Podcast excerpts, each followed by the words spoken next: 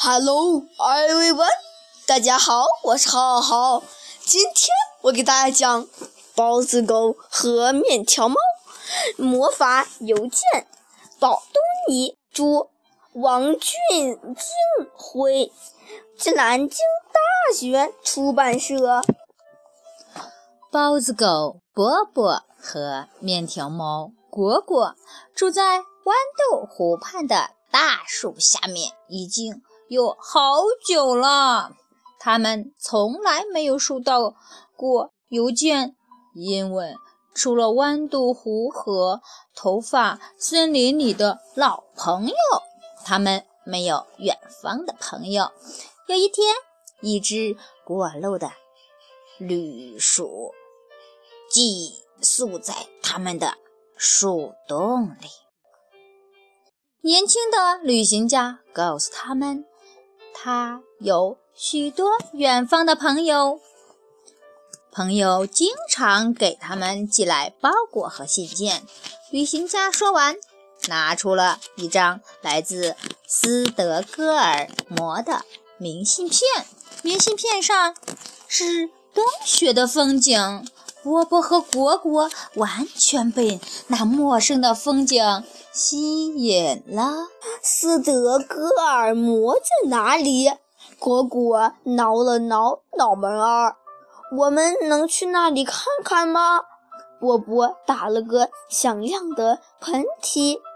波波和果果恨不得立刻收拾行李，也去斯德哥尔摩交些朋友。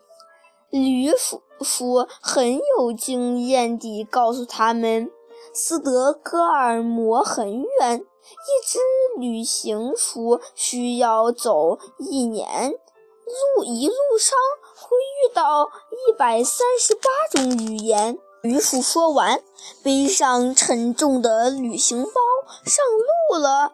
他答应给波波和果果递来明信片。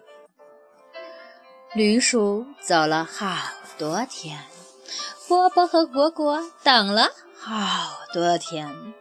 旅行的明信片怎么还不来呀？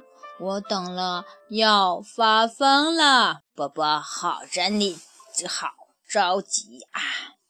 果果掀开蓝纱布的窗帘，正巧鹅婶婶路过窗前。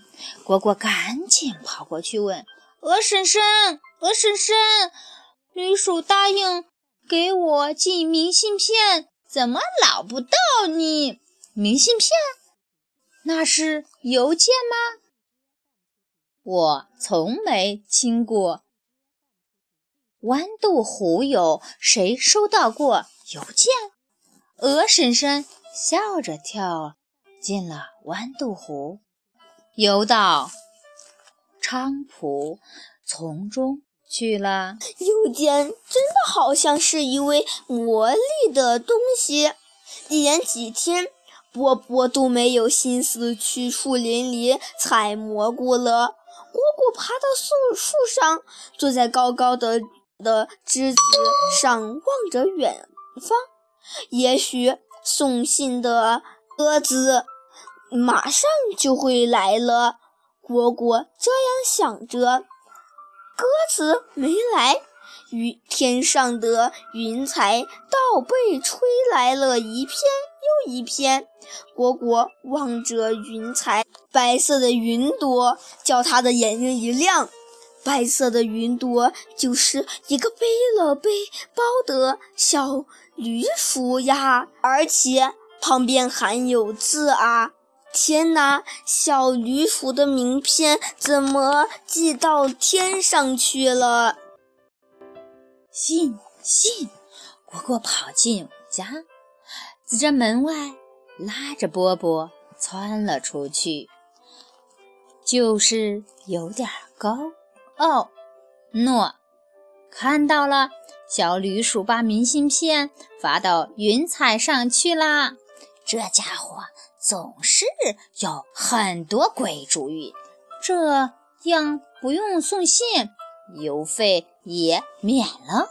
波波认真地仰望着天空中的信，一字一句地读着：“波波、果果，我在给你们写信。”波波念到这里，一下子紧紧地抱住了果果。果果，我给他写回信去。说着，波波跑进了森林。波波来到湖边的草地，把墨水瓶从篮子里拿出来，把羽毛笔上了墨水。这一张大荷叶上写什么呢？波波叼着笔，羽毛笔，先写上这几个字：“小野驴说，我是波波。”我在给你写信。波波于草地上，波波歪着脑袋想了想。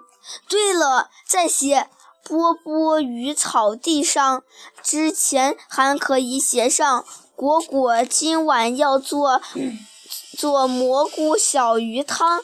可是蘑菇和鱼汤这四个字怎么写呢？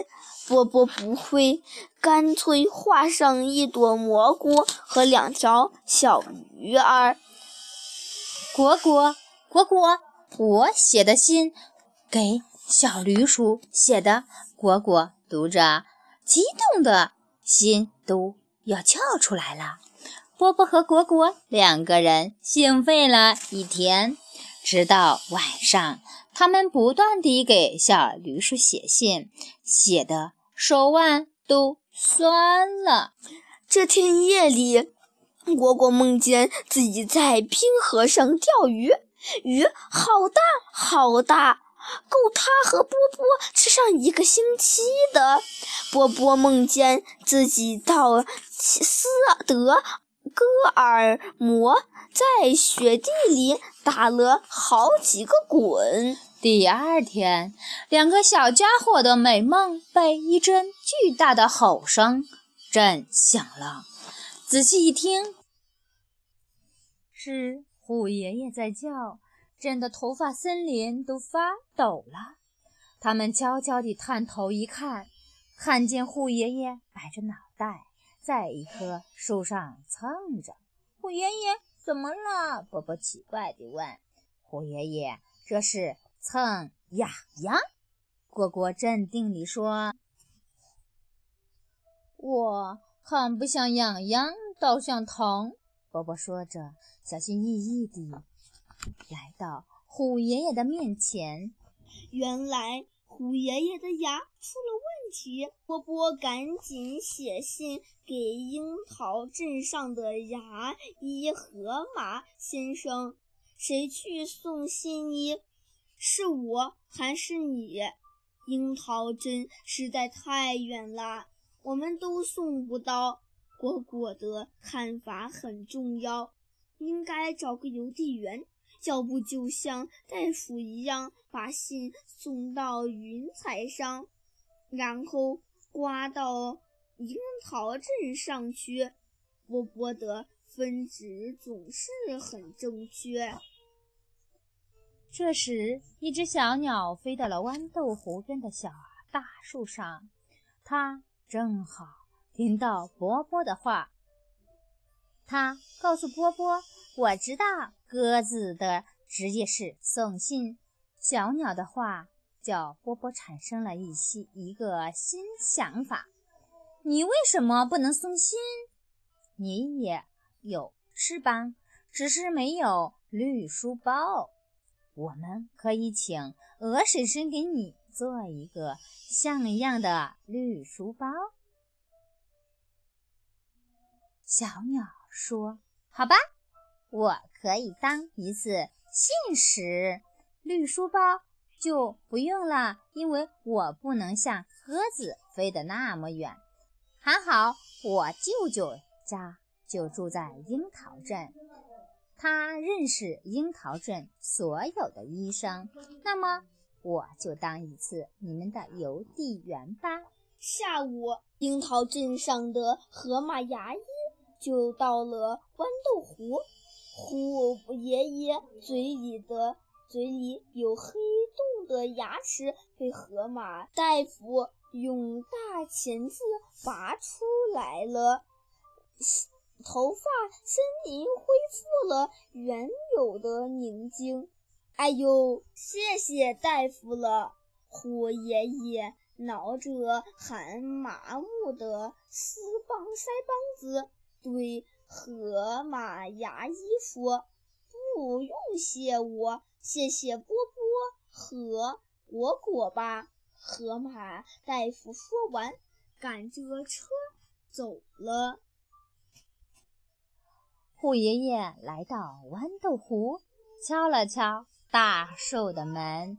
波波露出了一个小脑袋。啊，我来谢谢你们这两个小家伙。你们怎么这么快就请来了牙医？虎爷爷的大眼睛盯着波波。波波得意地打了个大喷嚏，说：“我们的，我们的魔法邮件起了作用。魔法邮件，虎爷爷太老了，他弄不明白什么是魔法邮件。虎爷爷拔牙的第二天，豌豆湖来了一只鸽子。”奇迹就在那一天出现了。鸽子从它的绿书包里取出了雨所写来的明信片。波波和果果捧着明信片看了整整迁移。